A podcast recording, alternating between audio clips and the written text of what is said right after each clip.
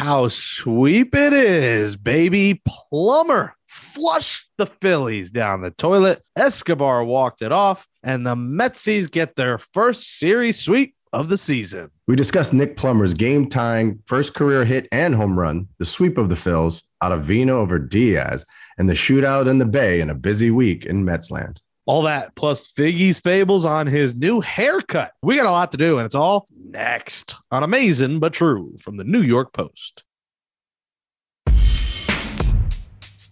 Queens, New York, Mets take the field. so amazing. Amazing but true. Orange and blue.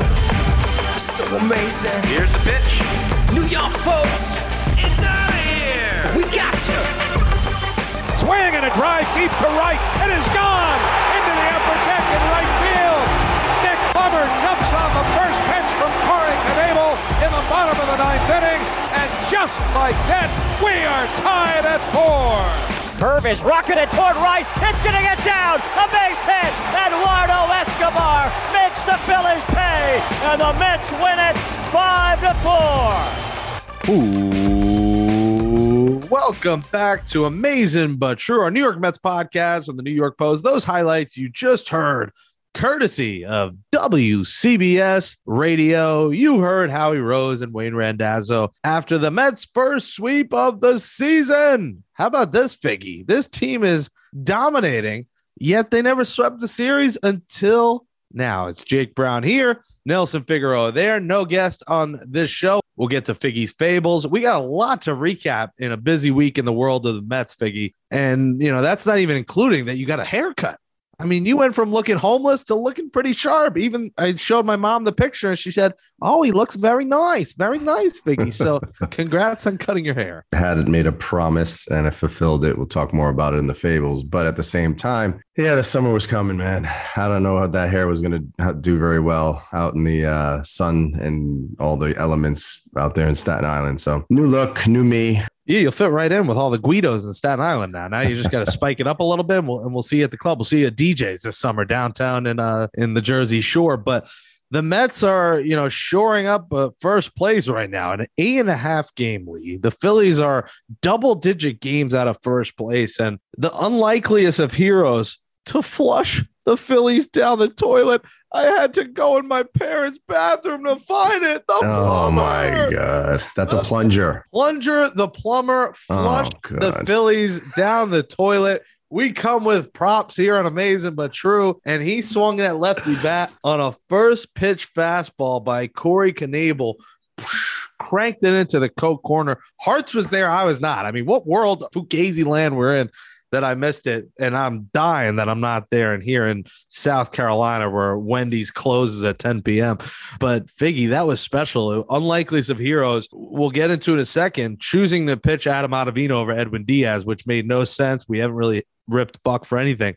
But we can't rip Buck for this. Not pinch hitting for Nick Plummer. Turned out to be the best move ever because he got his first career hit, his first career homer, and his first career start. Again, this team built different. Yeah, it, it's it's very strange the way things continue to happen. And for the Phillies, there's something that has to be done for that bullpen. You have the closer come into the game, or at some point closer, maybe not closer, but guy comes into the game and goes in for a second inning as he delivers the first pitch.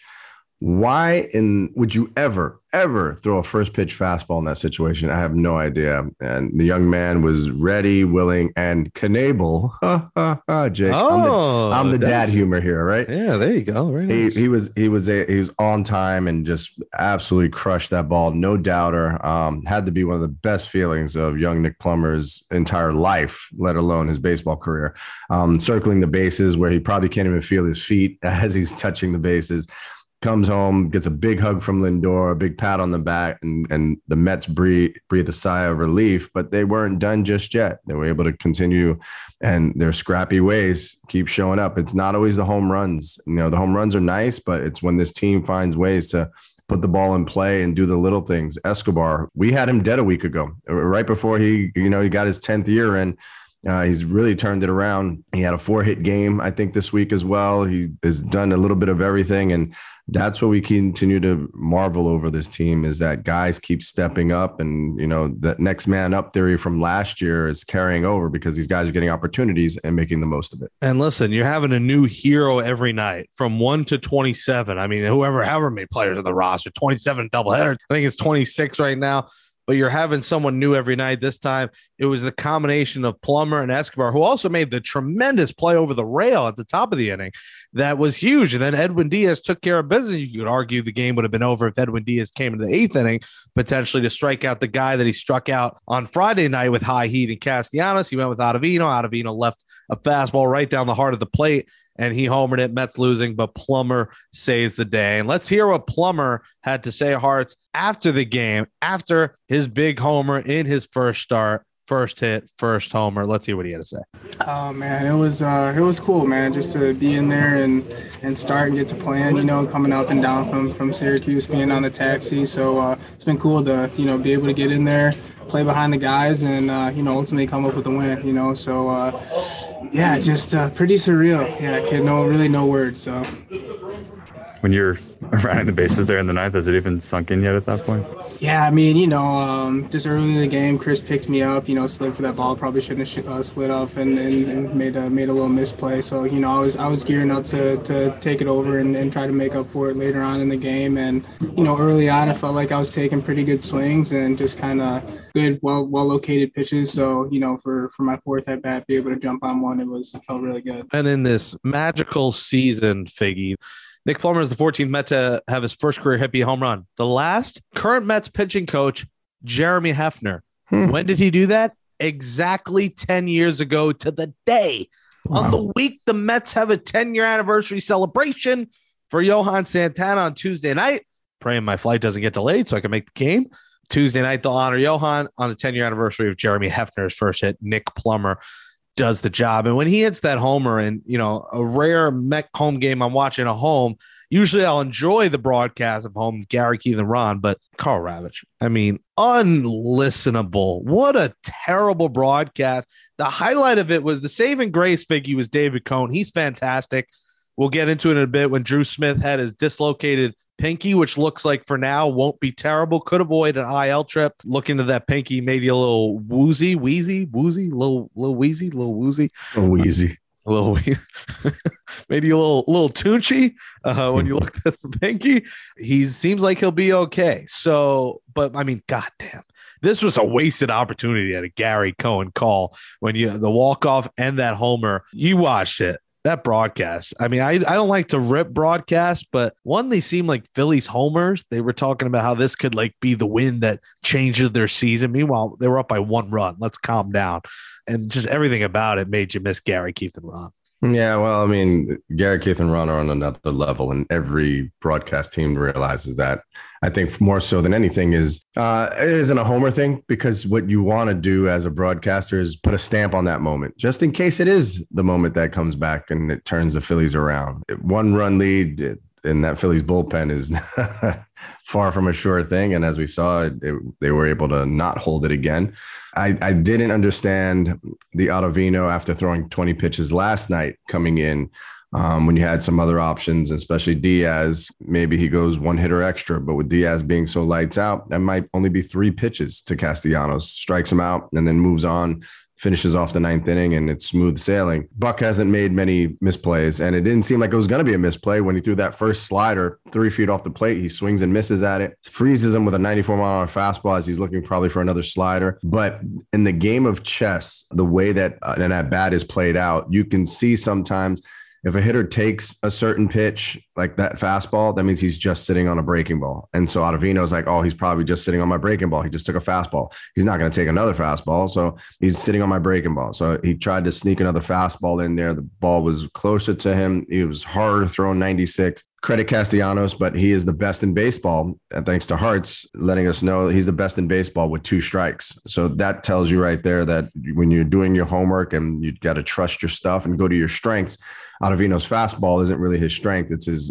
breaking stuff that has that nasty movement. And he should have went with another breaking ball. It's a I'm lesson thinking learned. does, does part of that blame go to Patrick Mazeika? And I wanted to continue on Karl Ravech because the amount of times he said Mazika, I wanted to throw something at the TV. I was waiting for Wendy's to come. They canceled the order, and I wanted to throw the remote because he kept saying Mazika, and I don't know if that's on ESPN or who that's on. Like, get the pronunciations right because I don't think Gary Cohen's been getting it wrong. But is part of that a Mazeika for saying, you know, fastball? Because I feel like it's the pitcher's discretion, but take us through that moment. And because a lot of people have been critiquing Mazeika on his calls, just his throws, that he's not as good defensively as McCann and Nido. Yeah, well, definitely, you know, McCann has that cannon for an arm, but you have Nido, who's a very good catch and throw guy, calls a great game. All the pitchers raved about him.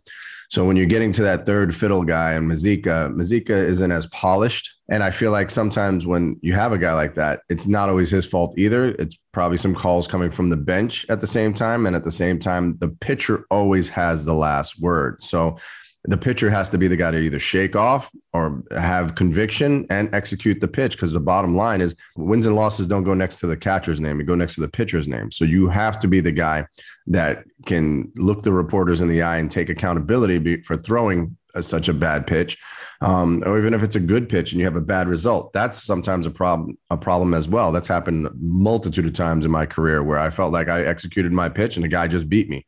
That happens. In this situation, it was definitely Ottavino just outthunk himself by trying to go right after Castellanos with that fastball again with 94. And he took it and he thought he was going to be sitting on that breaking ball. But that breaking ball, even when you know it's coming, is unhittable. Should have went to that breaking ball. Woulda, coulda, shouldas. Diaz should have been in. But at the end of the day, the Mets win. And what you hope for is continue to build on that success, those three games in a row right there, putting the Phillies further and further down into the National League East. Did you notice differences when you had a third string catcher catching you and how they called the game than when you had the top guy? Now, when you played, what was it? Brian Schneider was maybe the starter. Mhm. And then I forget who the backup was at that time. We had, Ca- we had Casanova, Castro. Those are the two guys. I mean, that's a big drop off. I mean, not Mhm. that Schneider was very good, but he was a good defensive catcher.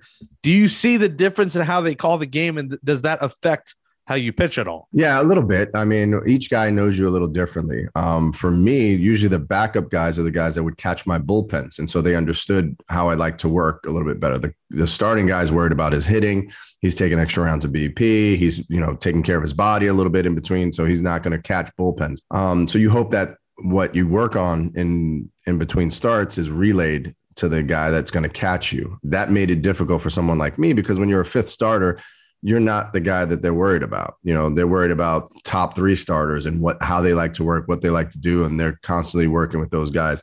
I was lucky. I had Sandy Alomar Jr. as my bullpen catcher, even though he wasn't Racaniello. You know, Racaniello would offer to catch me, and Sandy's like, "No, no, no, I got Figgy, I got Figgy." And I'm like, "Dude, if we activate Sandy Alomar Jr. with me, I feel like we are already in sync every time we're throwing a bullpen." You're like, I'm never getting designated for assignment ever again with Sandy. Well, Rick Rick Peterson, Rick Peterson used to say it all the time. He, he would he would watch my bullpens, and then I'd you know pitch to Schneider or somebody else, and he goes, "Can I ask you something?" I go, "Yeah." He goes, "Why during the week we're preparing filet mignon?" He goes, "And game days I'm getting spaghetti and meatballs."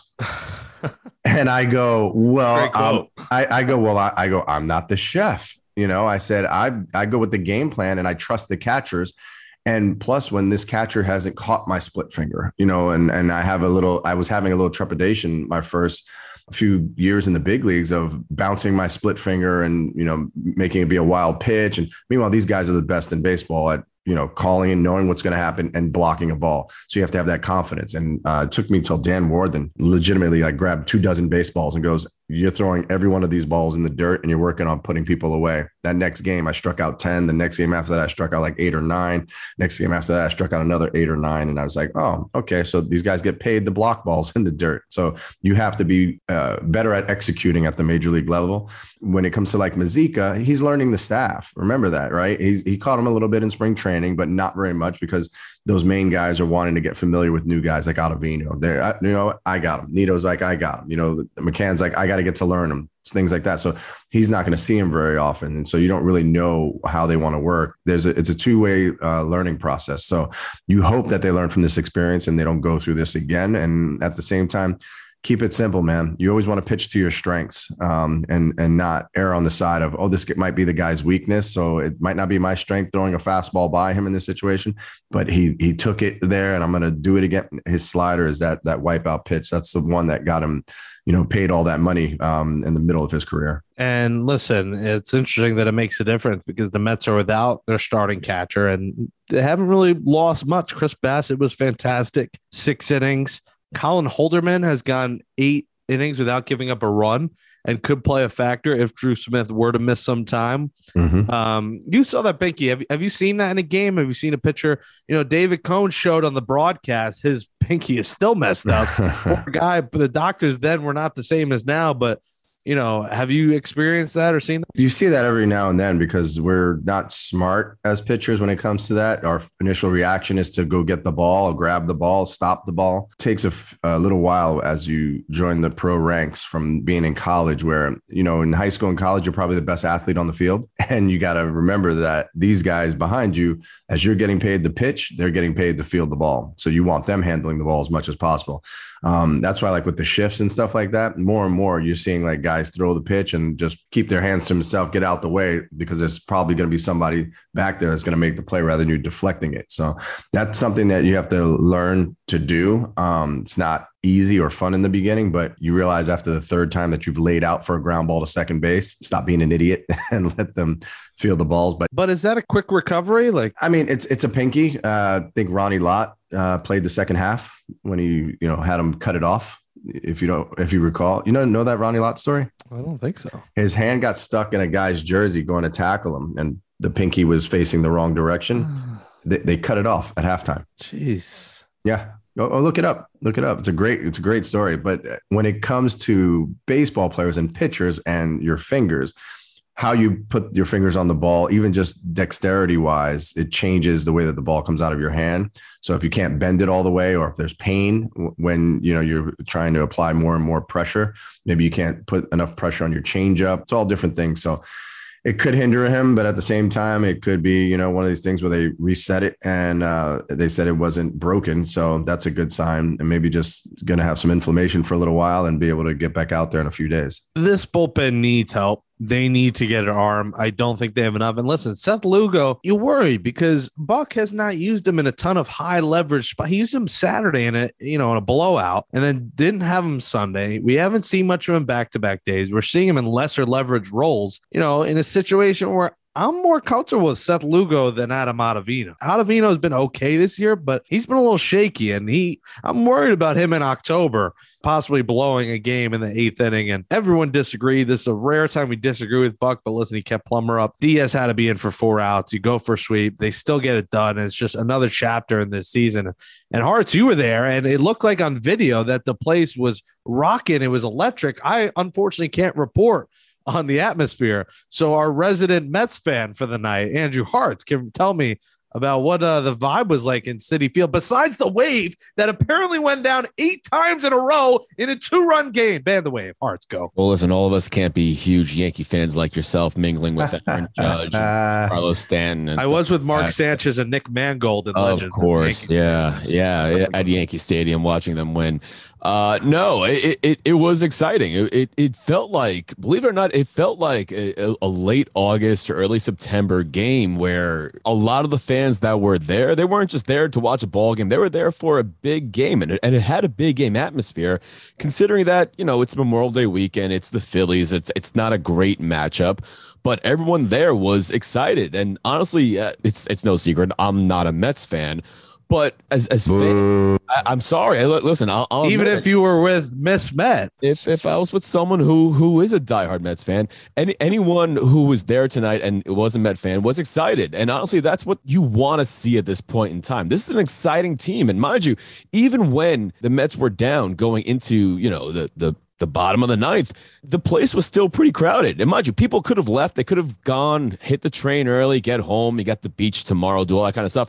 Met fans were sticking around because the one thing we've seen this whole year from this team so far, again, it's two months, is that this team will not die. And mind you, to have a guy like Jake Plummer come out of nowhere, Nick Plummer, you got Nick you Plummer, got the Jake Plummer. Snake Plummer, the quarterback on your mind. Mario, Mario, Luigi, the Plumbers, it- it- the, the Plumber came through tonight. He Walk up song too. Yeah. I'm telling you, and and it was exciting, and and honestly, like that's the difference in this Mets club. Like if you think about it, from the years past, no one would have assumed that there was any sort of chance, but somehow, some way, the Mets won, and uh, the Metropolitans sent the Mets fans home happy tonight. Good for them. There's something special about this team keeps brewing. It was nice to finally get a sweep.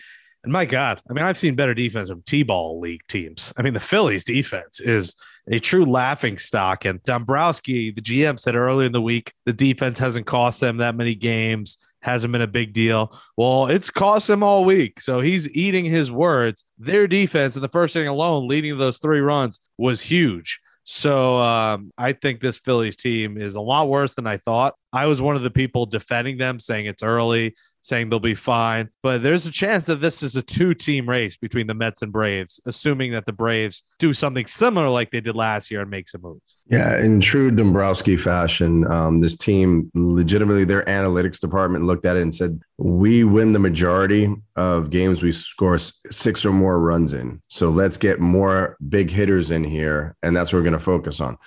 They also lose more games than when they give up seven runs. So that the math there doesn't really work out very well in favor of the Phillies and especially the Phillies bullpen because they continue to uh, really disappoint uh, on all levels. And Girardi can only do so much. You keep trying to put in the guys that you can count on, and now you can't count on those guys. The whole series was the Mets on top of them and not letting up. And now, if you go back to, you know, they had their first series loss. And in that first series loss, the biggest game of the year for me, that 13 12 game, that game right there where they make that comeback yet again, down eight to three, and they score eight runs to go up 11 to eight. And you're thinking, wow, this is amazing. What's going to happen next? And Drew Smith, who's a part of this on the other side, Joc Pederson, after two home runs already, inexplicably throws a first pitch fastball to the hottest hitter for the Giants in that situation. And if you're going to get beat, the, the adage used to be starters pitch in so that relievers don't have to. You, the idea behind that was if a guy is going to beat you with an opposite field home run, then you tip your cap. That's a tougher thing to do than pull power. And these guys nowadays are harping on how do I beat the shift? Well, there's no shift on the other side of the fence. So if I can get a ball that I can pull, I'm just going to hit it as hard and as far as I can. He throws him a, a fastball right in his wheelhouse. First pitch. Like I understand they wanted it away and he missed his location. Still, I'm not giving this guy a first pitch fastball. I'm giving him, you know, something slower. He's got the changeup. He's got the good curveball. Something slower. Make him work for it, and then maybe pitch a little backwards and sneak attack him with a fastball. But Joc Pederson goes and hits his third home run, ties that game. The Mets still take the lead, uh, and in the uh, ninth. And what do you have? Lo and behold, Joc Pederson again comes up and gets a slider where Sugar looks awful. Walks the first batter gets a, a hard hit ground ball double play, you're thinking, okay, they're just one out away. But when you have a guy like floundering like that, and you can see he's not on his A game, and it's a big moment where this team has come back, you've got to go out there as a pitching coach and just have him take a reset, have him take a deep breath. Tell him he's one pitch away from ending this ball game. But you could see he just was trying too hard, trying to be too nasty, couldn't throw strikes, couldn't command the ball. And you see the hits piling up. Pederson ties the game, and then they wind up losing the game. And at no point did you know, Hefner go out there and talk to him to calm him down. Even the best closers in the game, sometimes you got to go out there just to give them a reset, whether you talk to them about pitching or anything else, just to get their mind off the game of trying to be ultra focused. Sometimes when you're ultra focused like that, it's too much. Um, let just let their natural ability take over. I was disappointed for the first time when I saw that, and then Buck with the decision of, Ottavino over Diaz tonight. I, I think the Mets, though, they, they they rally, man. They rally around each other. They believe in each other, and and each one of these guys is is finding a way to uh, leave their mark on this 2022 season. Yeah, it's been fun to watch. And Eduardo Escobar recently had needed it. And, you know, something on that is that Lazy Mary. Can we talk to, I know some people, you know, some people, Hearts know some people, they cannot continue to have Escobar walk up to Lazy Mary because there are people probably walking around the stadium when he comes up who are thinking, it's the seventh inning already. Like they're hammered. It's like the bottom of the fourth. Escobar's coming up. It might happen to Hearts tonight. Six beers deep. I don't know.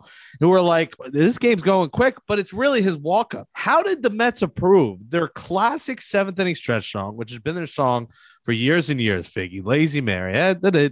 Most of us know none of the words. No one. No, I mean, we can analyze them now.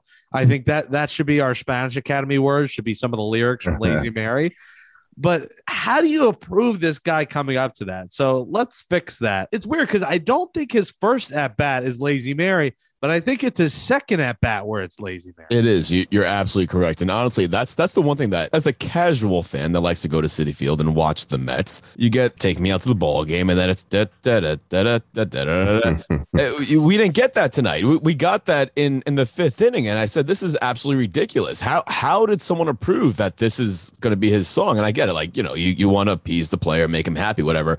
And may, maybe this is like his superstition, whatever. But I, I'm I'm not a fan of it. I'm sorry. And that's a seventh inning thing. You you go from one to the other, and then you know, not a fan. Another riff with that Figgy too. I got to say this: they put OPS instead of the average. And I did talk to someone. I did reach out to someone about this. I guess it was approved by someone in the front office or something. They put OPS instead of batting average next to the players' names on the big scoreboard, which confused the hell out of me, confuses fans. I want to see if the guy's hitting 250. I don't want to see his OPS is 550 because I don't know what that means. I know it's on base plus slugging, but I don't know if he's a good hitter. He could just, you know, be a power hitter or not a power hitter. Put average hearts. I got to tell you one other thing that that is is a, a minor complaint, but to to your point about OPS, they also don't tell you what the batter or at least the Mets batters have done for the night. They'll put up, for instance, what you would take on your scorecard, where like if the first inning it was a four three, and then the the third inning they they flew out to seven and F seven that kind of stuff. They won't put up you know zero for three. One for four, that kind of stuff. You have to do the math. They actually put it on the board, you know, F7, two, three, that kind of stuff. I'm not a fan of that either. I don't want to have to, to to look at the board and go, all right, so the first inning they grounded out, the second inning they did this. Are the players soft now? Where like they they can't see 0 for 4, they they got an 0 for 5 tonight? Like why I, I don't get that. I'm, The I'm Mets a- are 32 and 17, and we're complaining about the scoreboard. I don't So like I, it. think that's don't good. No, I agree. I it, listen. I complain about everything. I'm like I'm like an old an old Jewish guy, but like still, like those are some things you got to fix. Figgy, you're a player, so maybe you don't care about this stuff. uh, And Nope, you haven't a bit. You haven't even been to a game this year. You've been so busy with the Ferry Hawks.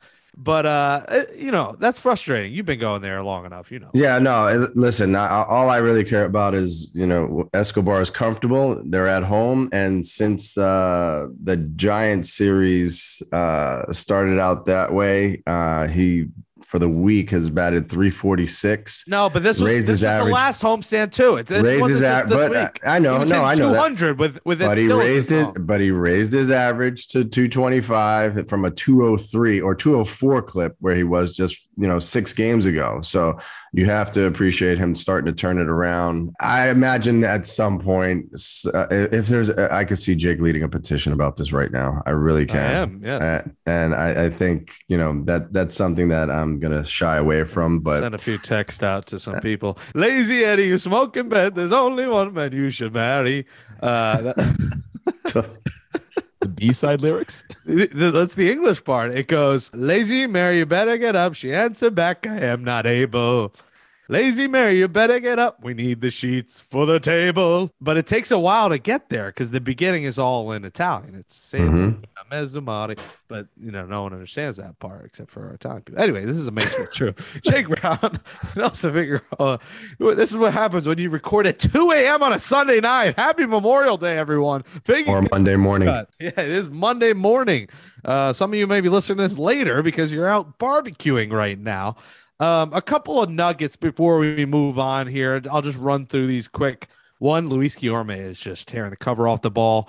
Been good in the leadoff spot. We'll see with Brandon Nimmo. This is going to be a story to watch, Figgy, because this guy hasn't played 100 games in a season in his career. He's going to be a free agent. We know his agent. He's going to get big bucks, but will the Mets pay him? That's going to be a question we're going to ask as the season goes on because he has not been durable. And listen, he, he might be back in the lineup in a day or two, but constantly hurt. Francisco Lindor, 455 last six games, 14 RBIs. I mean, this guy is on fire. I like it, Figgy, because I hate the people who are like, boo him still or like don't support him. The team's winning. He's in a hot streak. You know well, it's a game of streaks. He's gonna have bad weeks. He's gonna have bad stretches, and then he's gonna have stretches like he's on right now. So you kind of just got to ride the wave, not do the wave, ride the wave. Don't. That's exactly it, right? And we talked about there's a million different ways that he helps your ball club. Um, just just being that first person out to greet Plummer uh, after he hits the home run. He wasn't on deck, you know. He just wanted to be that guy because he's the leader of this team. Uh, he's the face of the franchise. That's why he got paid all that money, and he's supposed to be on the top step. But one thing that you have to say about Lindor is through the good, the bad, and even the ugly of last year, he was always on the top step. He was always rooting his team on, trying to help his team win, even if it was just words of encouragement. And I know what you're thinking $30 million, you better be able to do a lot more. Yes, he's the first one to tell you he wasn't worth the money last year. This year, he's taking his game playing at that level that you came to expect and, and putting up numbers and driving and runs like crazy and just being that guy that you want to see up to bat between him and Pete, Pete hitting the long ball and driving and runs like crazy, and Francisco Lindor. It, has been real fun to watch this offense. And I still think the biggest change has been the attention to detail, the small ball, the putting the balls in play and not striking out with runners in scoring position. Shout not out to Eric for, Chavez. Not going for home runs. And Eric Chavez was not that guy when he played. You know, he was not the guy that um, he was a guy with a big swing. He was a guy with, who was always looking to do damage. But you know what he was? He was a consummate pro that learned to adapt his game and try, you know, hitting the ball the other way a little bit more, trying to beat shifts. And even though shifts weren't prominent, you still shift against guys that were dead pull hitters because you want to take away that hit, right? Their philosophy has changed from a year ago. The days of Quattlebaum, Bush, what was it again? Quattlebaum. Hugh Quattlebaum. Yeah, the days of Quattlebaum are, are long gone. And this Met team, it's a philosophy that works for the way that they're built. That they're playing tremendous baseball right now and still not at 100%. And you can't wait to see Jake doing more than just playing catch, but Jake playing catch and reporting the next day that he feels fine. I'll continue to take those days till he gets back on the mound. There's a chance he's back. You know, when when the, the clock hits summer, June 21st, and mm-hmm. me and. Hartz are pumping our fist at Marquee on a Friday night. Jacob DeGrom might be on the hill. We might be celebrating a Jacob DeGrom day and then hitting Marquee afterwards. Jankowski, six to eight weeks. You hate to see it. He was a glue guy, but Nick Plummer comes in his first start and you know, saves the day. So it's just, it's literally like I keep saying, this Mets yearbook of 2022 is going to be an Oscar winning show or Emmy winning show on SNY. And I can't wait for it. On amazing, but true. The Mets are in first place. It is a glorious time. They're the biggest lead of baseball, eight and a half. They're 32 and 17 coming up on the schedule. They have three with the Nationals at Citi Field, seven, seven, and one, and then four on their West Coast trip, which will be a tough one, Figgy. Dodgers, Padres, Angels. It's going to be a big test and what's a big month coming up. But they got a couple of cookies with the Nationals. If you get back to back sweeps here going to that West Coast trip, you set yourself up where a, bad West Coast trip is not going to kill you.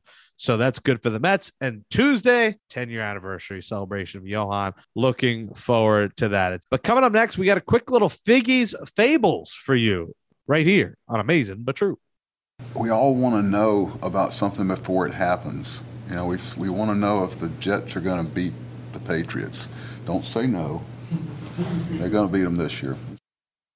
All right. Well, as we mentioned, Figgy had a haircut. You were on MLB Network. So you were on MLB tonight with Jon Heyman, and you got a haircut, and there's a story behind it, a very touching story. And uh, Figgy's Fables, let's hear about it. Yeah. So back in March, it was my father's mother, uh, my grandmother, my abuela. Um, it was her 90th birthday party, and everybody came from all over the country to surprise her up in Connecticut. We rented a house, and my dad was bringing her over by the house, just said he wanted her to take a look at the house and brings her in through the backyard. We're all standing in the living room wearing t shirts uh, with a picture of her wearing a crown saying that the queen is 90. Um, and she walked in and immediately burst into tears. Everybody kind of went up two by two, giving her hugs and kisses, taking pictures. During this whole thing, after we get done and she gets settled and she's sitting down, she calls me over and she says to me, You know, thank you for everything, gives me a kiss. And she says, Can you do one thing for me? I said, What's that? She goes, Will you cut your hair before I die? I laughed it off and I'm like, I don't have a real job to cut my hair for. I have no reason to cut my hair. Well, this week, MLB Network called on Tuesday and uh, said that there was an opportunity to do the show on Friday. And I decided, well, I was going to have to clean up my look anyway. I wanted to trim it. So I had a hair appointment for nine o'clock in the morning on Friday. And as I was driving home from the game on Thursday night, uh, from the FerryHawks, I get a phone call from my mother just after midnight, uh, informing me that my grandmother had passed away. Um, she had complications from COVID, had been uh, in the hospital for a few weeks, went home, and um, you know, as I said, uh, died due due to complications. And I immediately went when I got my haircut, uh, the guy asked me, you know, so how much are we cutting off? And I looked at him and I said, my grandmother wanted to see me with a cutting off my hair, so I want to make sure I do that. I'm going to be on MLB Network tonight. And he was like, oh my god, that's you know such a touching story. Uh, I'm going to take care of you. You gave me a very fresh cut. Shout out to the Art of Hair in Weehawken, New Jersey. I go over to the show and I had seen Lauren Gardner, who I was going to work with if I did the Apple TV game at the game that night, which was crazy because there was really no reason for her to be here. So it's one of those things that all these coincidences keep adding up. But as I go home, I find out my grandmother passes away and I wanted to honor her by cutting my hair and having that nice uh, that nice polished look with the suit and tie again back on TV. So, you know, uh, definitely she will be missed and I know she was looking down and she's a huge Mets fan and you know, a game like today would have been something that she was yelling at the TV about, you know, on both sides of it, like stupid pitch and all the choice words she would have had, but at the same time all's well that ends well. She turned off the TV and would go to sleep happy with a Mets victory. That's a great story, Figgy. And, you know, sending our thoughts and prayers to you and, and your family. What was her name? Thank you. Margarita. Margarita, one of many people's favorite drinks as well. So uh, shout out to Margarita. Abuela, right? Yep. Abuela. We just, we couldn't say abuela. So we said Wella. W E L L A, Wella is what we used to say when I was a kid. Yeah.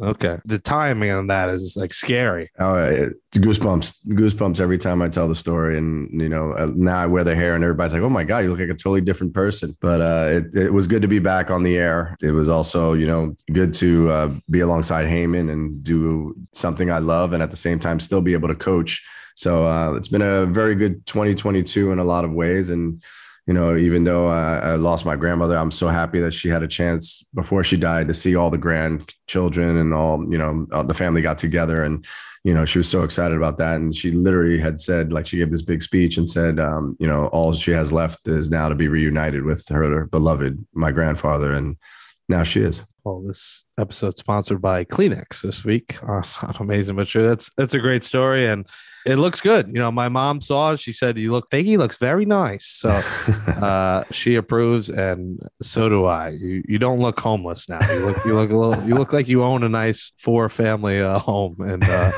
in New Jersey. So good job. But we'll close that amazing but true next. Could be W for women or or Uh, Wal- Walgreens. oh, my first job. Alrighty, Figgy. Let's say goodnight to episode 106 of Amazing But True, our New York Mets podcast from the New York Post. It's actually good morning, but thanks to you, Jake and Andrew Hartz, for producing the show. Give Amazing But True a five star rating and write in a nice review on Apple Podcasts. Give us a follow on Twitter as well at Amazing But True. Yeah, this is the latest recording in the history of the program. Or the earliest. We're wrapping up here at 2:30 in the morning on Memorial Day. That's right. We work holidays Dedicated. at the New York Post. That's called dedication slash Figgy's got to wake up in the morning and coach baseball game as well. Um, hope everyone has a happy Memorial Day. How about the news? You know, we broke about Doc Gooden. You know, we kind of stole the Mets shine about Daryl. Daryl can't play. I mean, he's. I guess you get it, Figgy. He's broken down. He's battered. He's he's had injuries, shoulders, had surgeries. But Doc starting and you know playing made some big news because I think fans are excited, especially younger fans like me who never got to see him pitch. Yeah, it might be 56 miles an hour, but at Citi Field on August 27th, they're seeing Dr. K. That's pretty damn cool.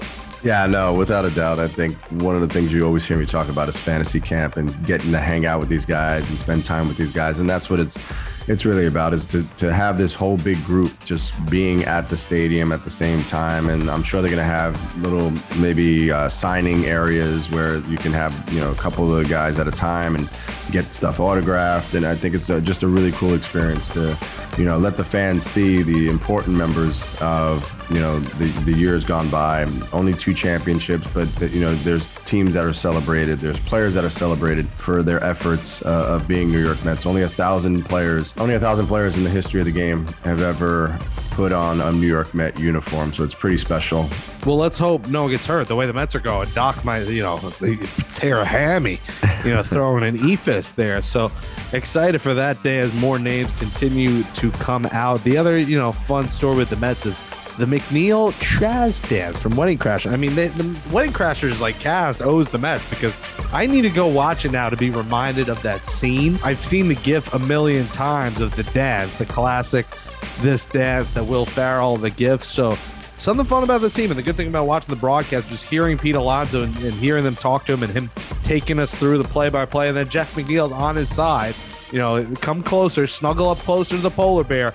The, you know, the announcers, Karl Ravech, this terrible announcer, wants to hear you. It's a fun team with a close knit unit, and you feel it just from outside the inside from when I see the infield at the bar together after a Ranger game. Like you're seeing them out in the town. It's all like we say, feeding up Figgy to something special. It's it's a fun bunch. Yeah, it's, it's a fun bunch. They're playing winning baseball. That's the most important thing. It wouldn't be a fun bunch if they were playing losing baseball, right? It would be like, why are these guys out all the time? Why are they watching the Rangers game?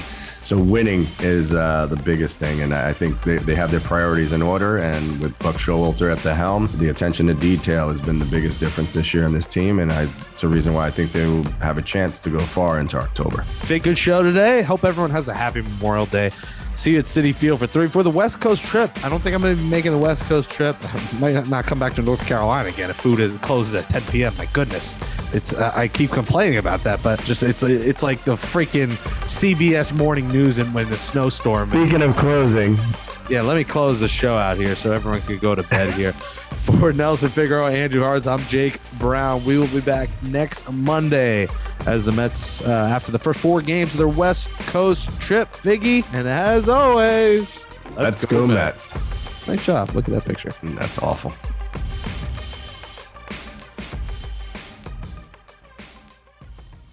But when he does the Cheetos, I'm not a fan of those.